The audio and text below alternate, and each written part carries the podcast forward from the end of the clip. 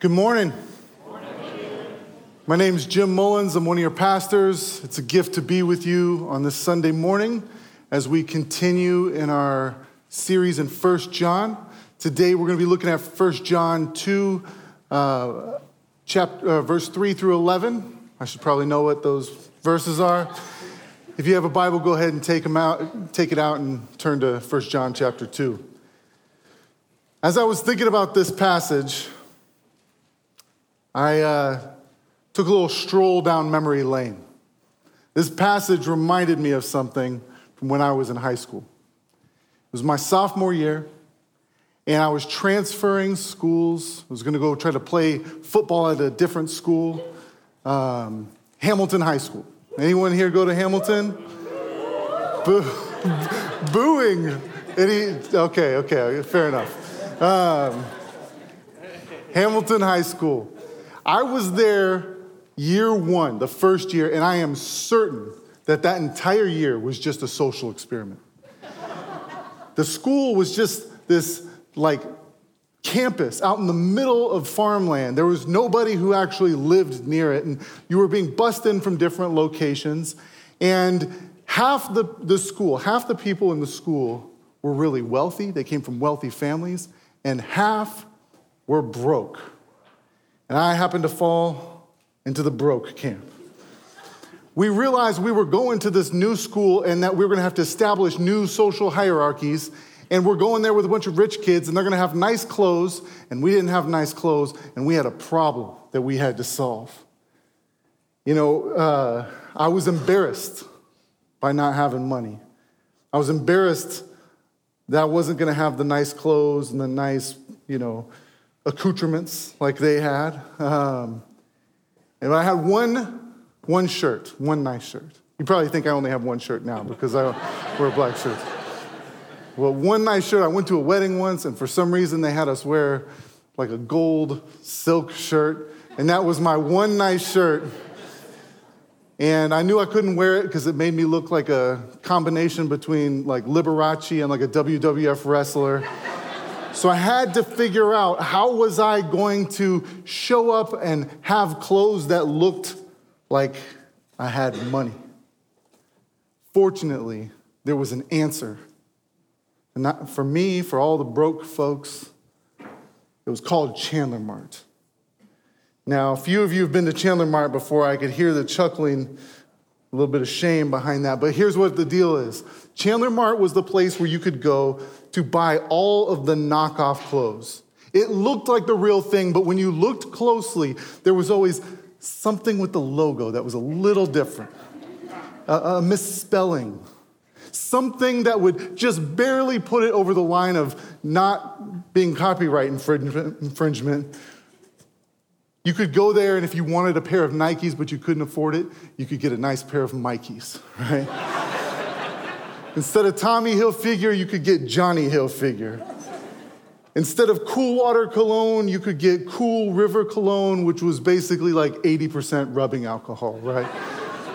so that's where we would get our stuff.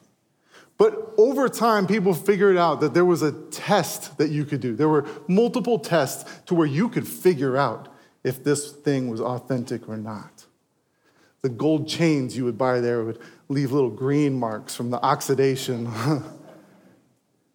the the letters would start to peel off on your shirts just on the corners.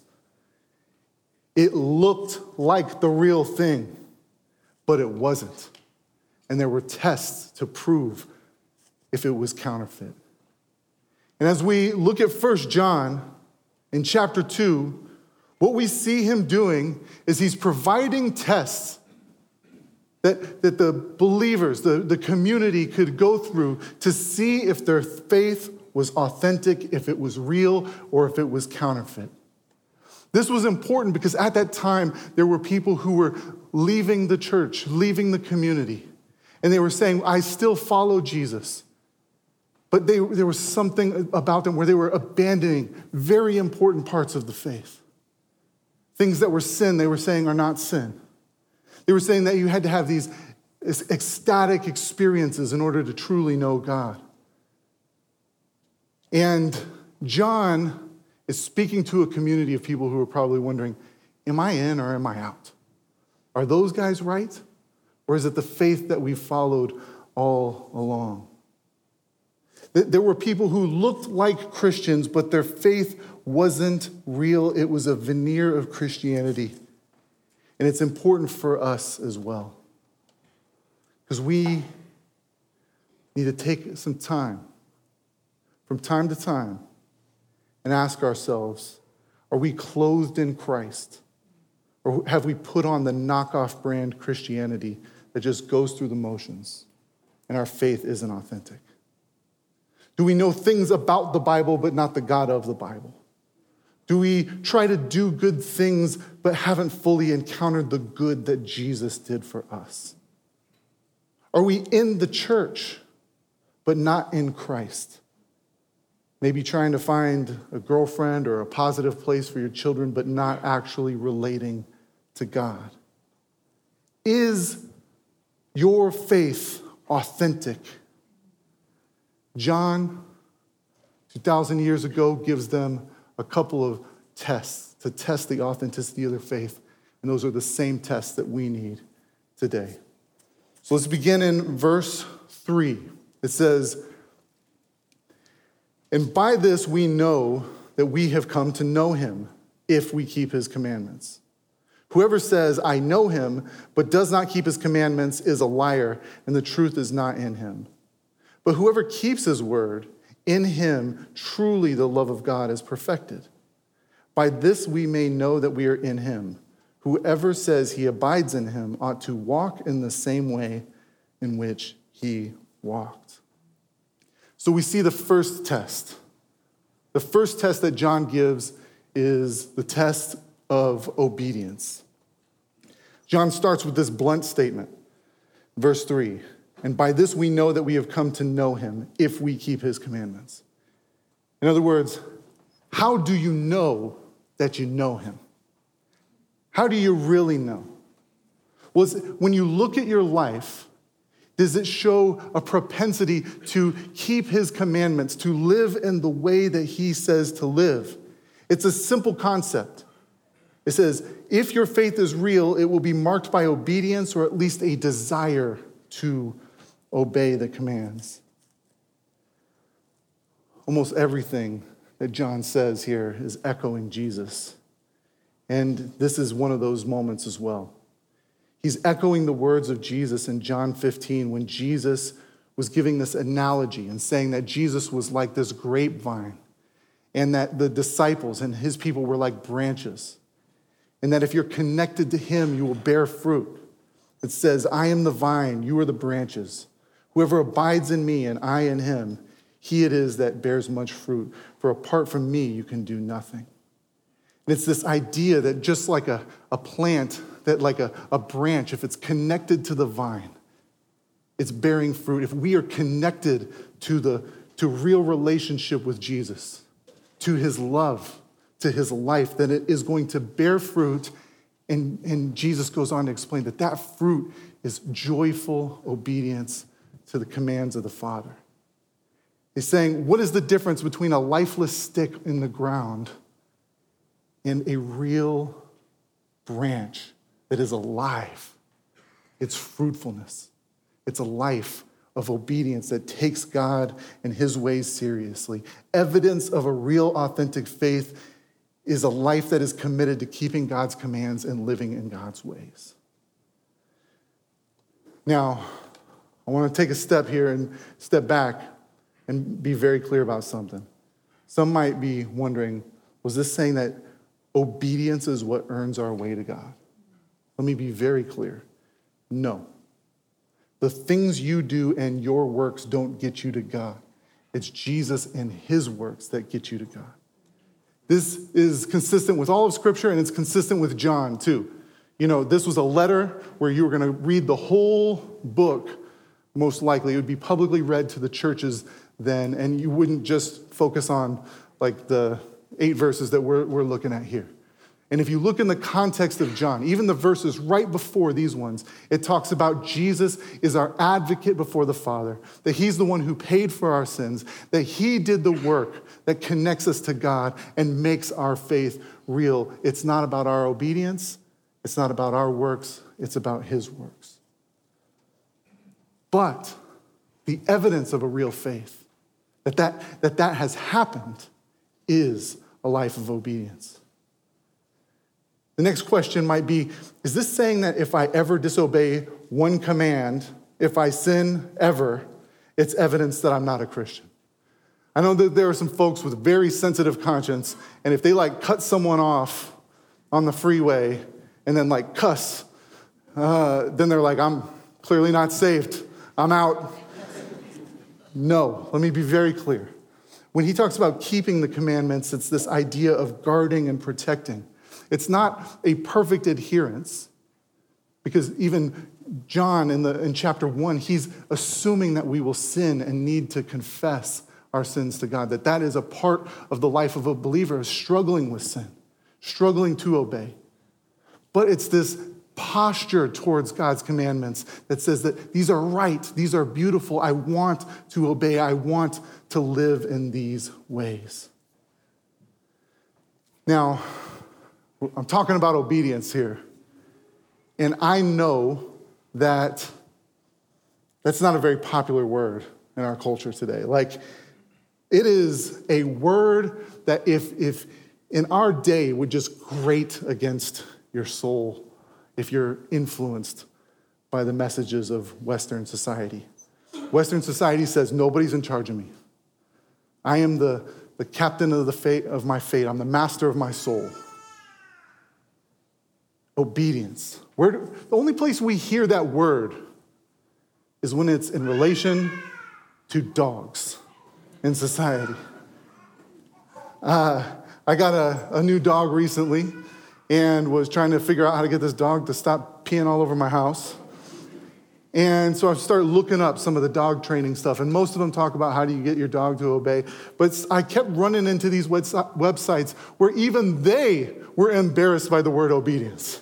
They were saying, we don't try to get our dogs to obey, but we're trying to give them a sense of freedom, not duty, and, you know, this oversensitivity. I'm like, they can't hear you, they can't read this, it's fine. but when we think of obedience, I think we can tend to think of it as God is this, this divine dog trainer who's just trying to give us a list of rules just trying to get us to comply so we don't annoy him and pee all over the house of his world, right? we don't tend to love the idea of obedience, except in some places in life. There are a few places where we might not use the word, but we actually live into obedience because we know it is for our good and for our flourishing. One example would be like traffic lights. Uh, pretty much most of us in here, maybe Warren Williams excluded, uh, obeys the traffic lights on a daily basis. Why? It's not just that we don't want to get a ticket, it's that we know it is for our good. That the order that is created on the streets by traffic lights keeps us from running into each other. It allows us to thrive and flourish on the streets. When we obey those lights, we flourish. And to obey the traffic lights is a way of saying that I recognize the authority of the Arizona Department of Transportation and that they know what's best on the roads. And so I am going to submit to that because their ways are right. And in a similar way, when we obey God's commands, it shows that we recognize the authority of God, that we recognize that His ways are right, and that when we live within them, it leads to our flourishing. And that is evidence that our faith is authentic. That we say, Your ways are right, and I'm going to live within that. Because we believe that He's the creator of the world and knows how the world ought to work. G.K. Chesterton says this He says, The more I considered Christianity, the more I found that while I had established a rule and order, the, while it had established a rule and order, the chief aim of that order was to give room for good things to run wild. That God's commandments provide an order to the world so that the good things, the right things, can flourish. It's interesting that his commands even kind of fit the categories of traffic lights. You know, one example would be some commands are like green lights. They tell you to go, they tell you to do. Those would be the commands to forgive, to be generous, to be unified. Um, these are the green light commands.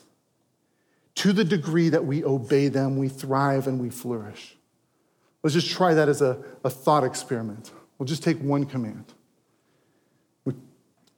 the command to build relationships and to be with those who are suffering. In Luke 14, Jesus says, When you give a dinner or a banquet, do not invite your friends or your brothers or your relatives or your rich neighbors, lest they also invite you in return and you be repaid. But when you give a feast, invite the poor, the crippled, the lame, the blind, and you will be blessed because they cannot repay you, for you will be repaid at the resurrection of the just. These words align with so many other commands in Scripture that say, move towards those who are suffering, build relationships with them, bring them into your life, into your community, and feast with them. What would it be like as a thought experiment if everyone in Tempe obeyed that command and listened to that and lived into it? What would life be like? Years ago, we partnered with the city of Tempe to do a needs assessment of what are the big challenges, what are the places of suffering in our community. And they named several of them uh, individuals with mental health struggles, substance abuse, homelessness, people who've experienced domestic violence, people with disabilities or special needs, senior citizens who are alone and, and need help. And when you look through their report, what their conclusion is, is that all of these would be dramatically affected if people would embrace them and welcome them into their lives and community. What they needed was community, to be invited to a feast. It is the brilliance of Jesus that if we all lived into that, it would eradicate like a big chunk of the suffering in our city. His ways are right, his ways are good. Some of his commands, you can think of them as yellow light commands. They're warnings to watch out for things. Watch out for false teaching, for greed, for bitterness. Let's just take greed as an example. Luke 12, 15. And then he said, Watch out, be on your guard against all kinds of greed, for life does not consist in the abundance of possessions. Let's do that thought experiment. If we all were, were, were watching out for greed, what would that look like? How would it change things? Parents would spend more time with children because they would come home from work and not be chasing the next p- possession. ASU students wouldn't be overdosing on black market Adderall to try to get ahead of their competition fair wages would exist without a single rule changing because employers themselves would be on the watch out for greed and would give fair wages. His ways are right and they're good. Some commands are like the red light commands, where he says, No, stop, don't do this. And these are the ones where we tend to be like, Okay, I can get with the other ones, but I don't like someone telling me what to do and saying no. But even these help us flourish. For example, the command to not commit adultery or even look at someone with lustful intent, like it says in Matthew 5. What would happen if the whole world embraced just that? That one's not very popular, but think about the ramifications. Pornography would plummet, sex trafficking would disappear marriages would be filled with more security and intimacy. men and women who aren't married would be able to build healthier relationships. Consider how many women struggle with insecurity with their bodies because they live in a world where this isn't pressed into and women are objectified and seen as objects of lust. How many children would be spared the suffering of seeing one of their parents walk away from the family because of an affair? You see, his ways are good and they're right. When we live into them, we flourish. Now, you're probably thinking, well, we're not going to get everybody in Tempe to just obey all these commands, right? Nice thought experiment. And it's true.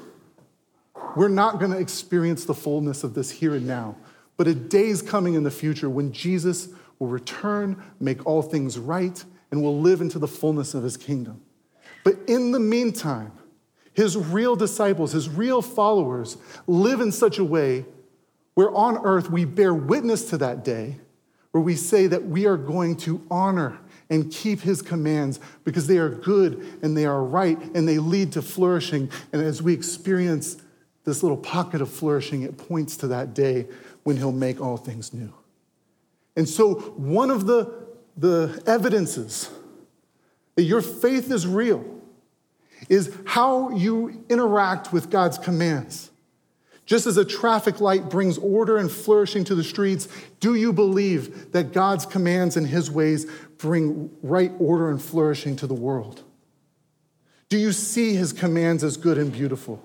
Is your life marked by a pattern of obedience, or at least a desire to grow in obedience, or at least repentance when you fall short? If not, you are like a person who is running red lights, disregarding God's commands, and showing that He is not the center of your life, He has no authority of you, and your faith may not be authentic. It may be a counterfeit faith that looks like it, you, you bought it at Chandler Mart. So, the obedience test. Then John gives us a second test. He's, he says, along with general obedience, John is raising the bar and saying that there's one particular commandment that's the ultimate test of faith. So go ahead and jump into verse 7. Beloved, I am writing you no new commandment, but an old commandment that you have heard from the beginning, that you've had from the beginning. The old commandment is the word that you have heard. At the same time, it is a new commandment that I am writing to you, which is true in him and in you, because the darkness is passing away and the true light is already shining. So, the commandment he's referring to here is the commandment to love God with everything and to love your neighbor as yourself. He's not saying explicitly here, but they know, they understand as soon as he starts talking about love what he is referring to. And in a sense, it's an old commandment because it has been around since Moses. This was the core of the faith of God's people. The whole law, Jesus said, would be summed up in this idea of loving God with everything and loving your neighbor as yourself. So the, the test, the standard is love. He goes on to say, Whoever is in the light and hates his brother is still in darkness, but whoever loves his brother abides in the light, and in him there is no cause for stumbling. But whoever hates his brother is in the darkness and walks in the darkness and does not know where he's going because the darkness has blinded his eyes. See, what's happening here is John is saying whether your life is marked by love or by hate is the most significant indicator of whether your faith is authentic or counterfeit. He's setting up a contrast between light and darkness. He says, Light represents those who actually know God, who've had an encounter with Him and His love, and it plays out. It's proved true and authentic by living a life of love. Darkness represents those who don't know God. And it's, it's proven to be darkness by a life that lacks love, especially for your brothers and sisters in Christ. It's hostility toward them, either in really overt ways or in the subtle, contemptuous ways that we tear each other down.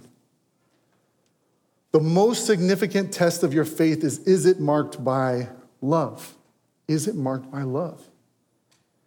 Now, what's interesting here is that there's almost nobody who would disagree that love is important, right? Every motivational poster, self-help book, you know, R&B song is going to agree that love is good. But it begs the question, how do you define love? And John actually gives us a great definition. You see, when he is saying these words, he's, he's repeating, when he's talking about the new command, he's basically thinking about in John 13, when he was sitting there and he heard Jesus say, I'm giving you a new command, which is to love one another. And there was nothing new about it. But then he said, to love one another as I have loved you. That the definition of love is not anything that you will find in a dictionary, but it is defined in the life and the person and everything about Jesus. And when you look at him, you get the living, breathing definition of love. And for John, this wasn't just hypothetical.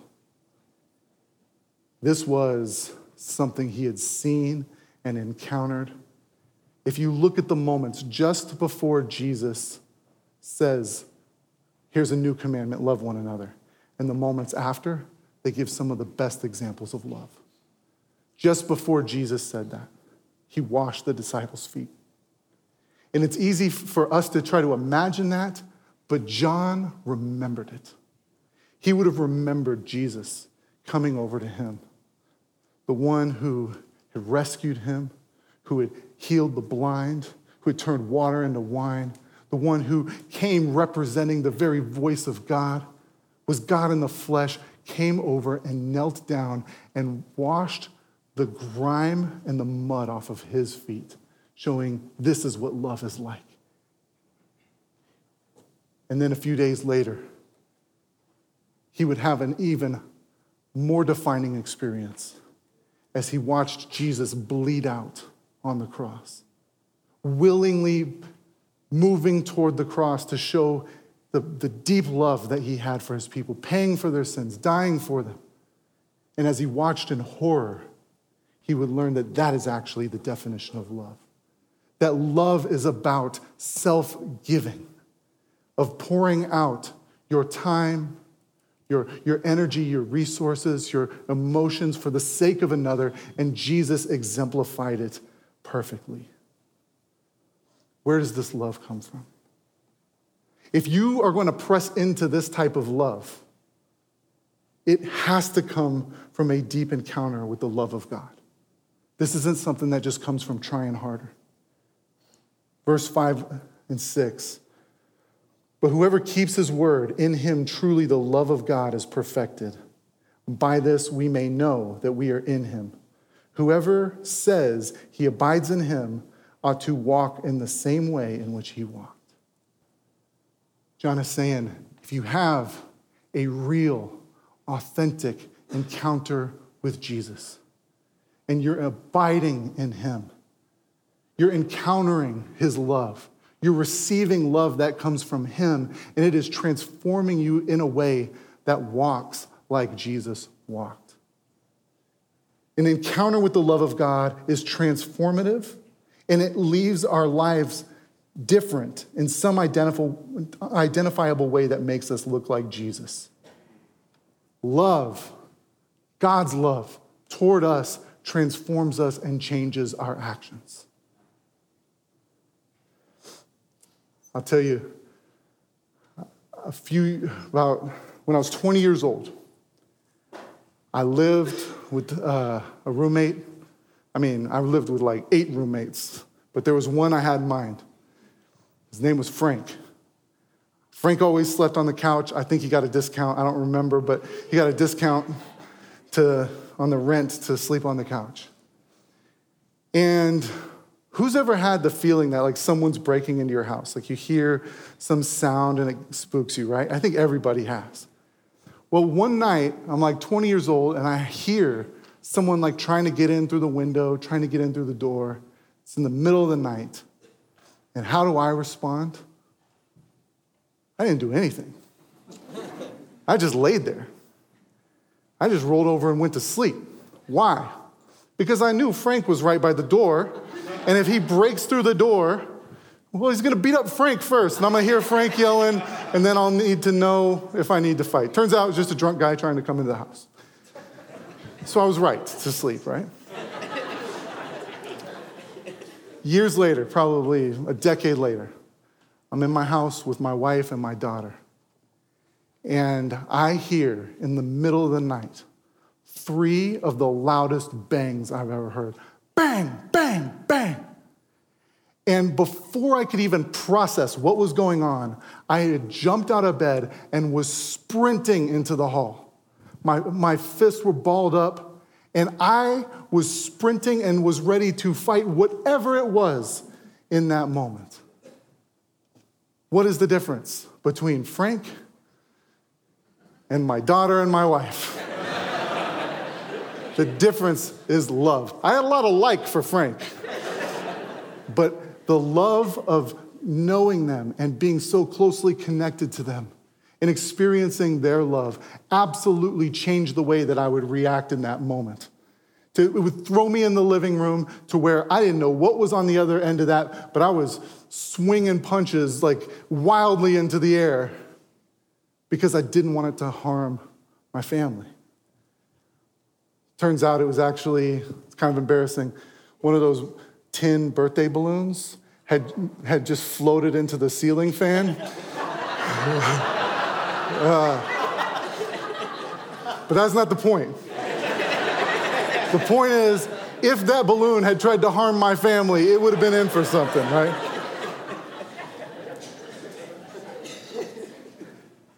Love is transformative.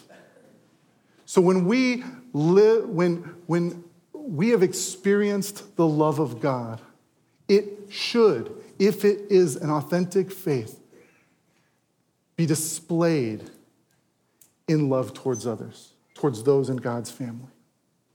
That, that, that our life changed, the way we react changes.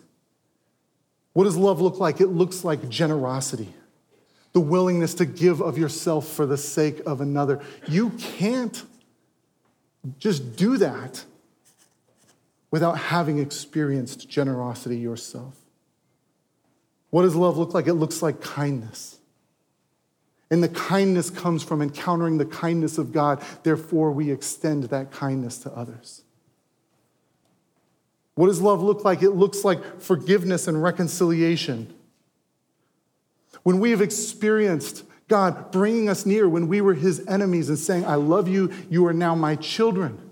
That experience of forgiveness and mercy changes us into people who extend forgiveness and mercy. And if we find a life that is lacking generosity, that is lacking kindness, that is lacking forgiveness and reconciliation, often that is evidence that we haven't had a deep enough encounter with the love of God. Love is the test that shows if our faith is authentic, if, it, if we have put on the garments of Christ, or if we are wearing the knockoff imitation that comes from the world. Obedience and love. When you take your faith through the lens of obedience and love, what do you see? This is hard. This is a hard text to teach and preach. Jake picked the easy ones last week.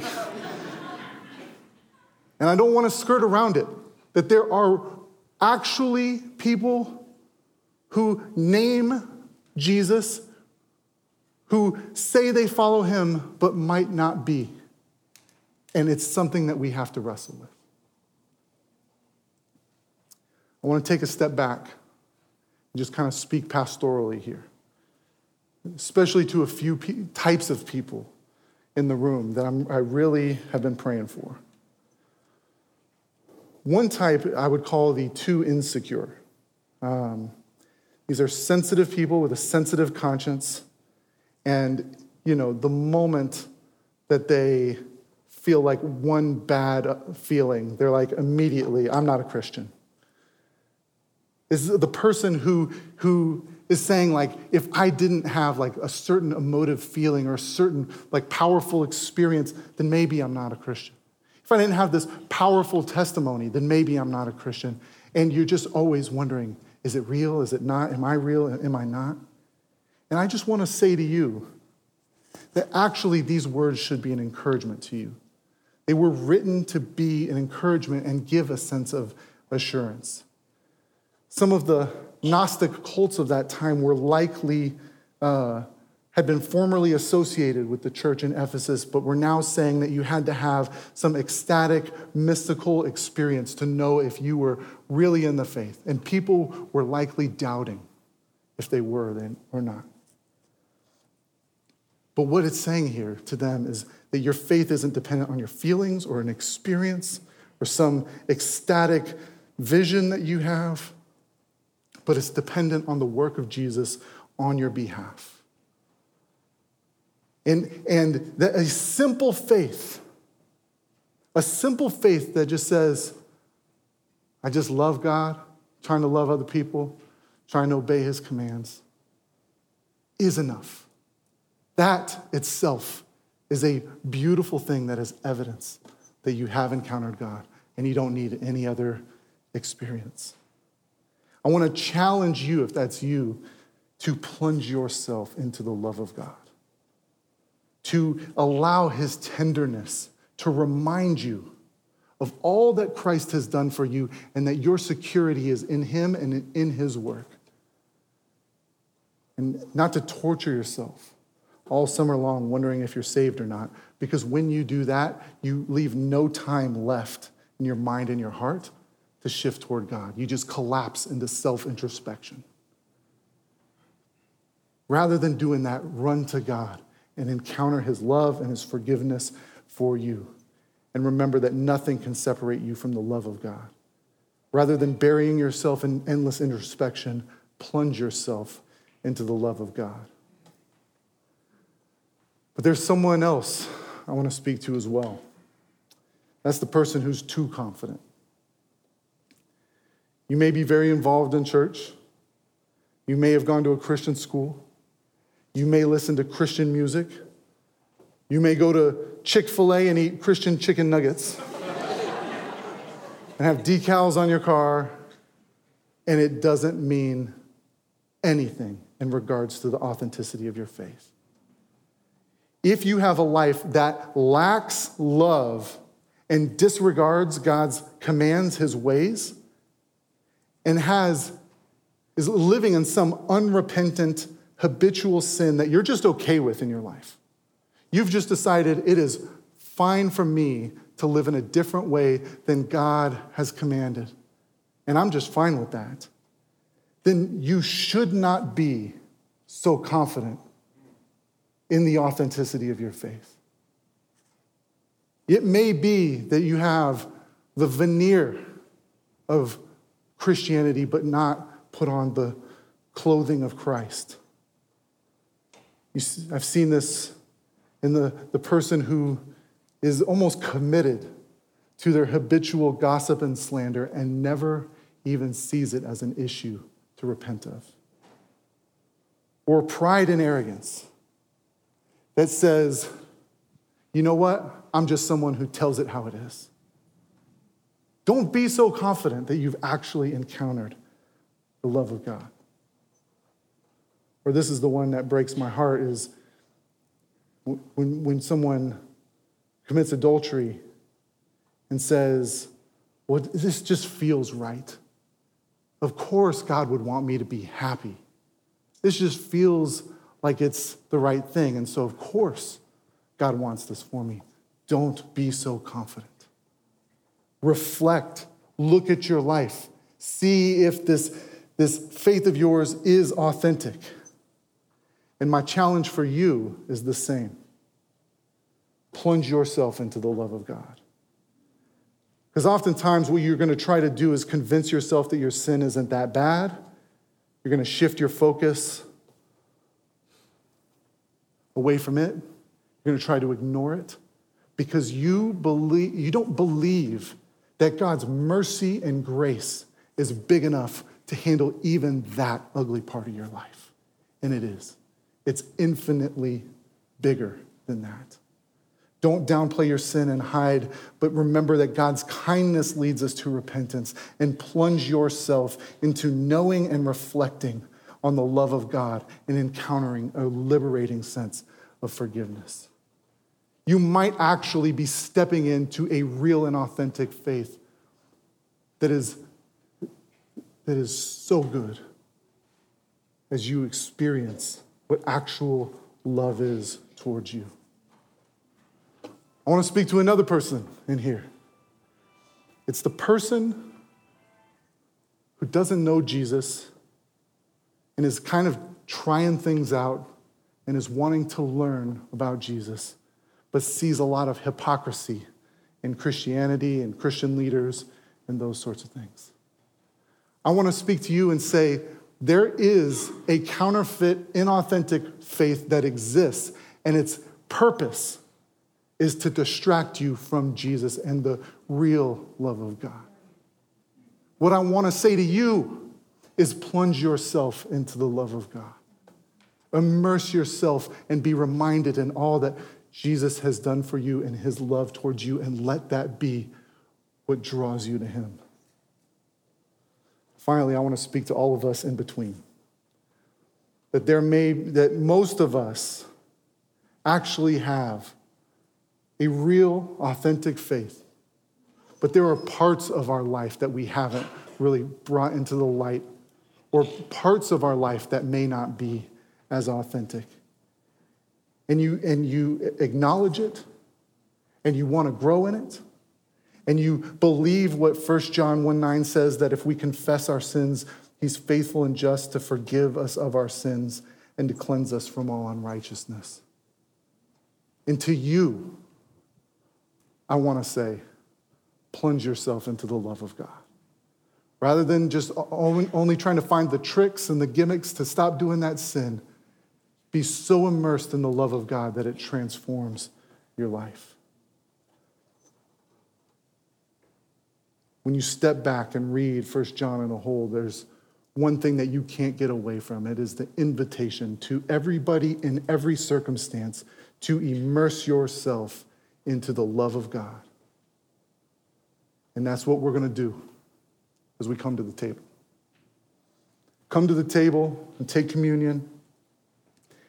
And let this be a tangible reminder of the real and authentic body and blood of Christ that was given for you, that you would come to know his love. As you come to the table, remember that Jesus' obedience is what saved us rather than our obedience. His obedience brought him to the cross where he gave his body and his blood. It was his love that compelled him to suffer for us. So as we take the wine in remembrance of his shed blood and take the bread in remembrance of the body that was given for us, know that as much as we need to reflect and ask, if our faith is real and authentic, the bigger question we need to ask is Is Jesus' body and blood real and authentic? And as we take the, the bread and the wine, we make a declaration that yes, it is. He is the real. Let's pray. God, we pray for just a sense of uh, your attentiveness towards us now and that that would be the very thing that shifts our attention to you. Whatever circumstance we're coming into, God, we pray that you would help us to see ourselves as we really are and really truly reflect. But we also pray that you would help us uh, to see you with even greater clarity. We respond to your love and your kindness and who you are to us as our great advocate and the one who forgave our sins in this moment now. Amen.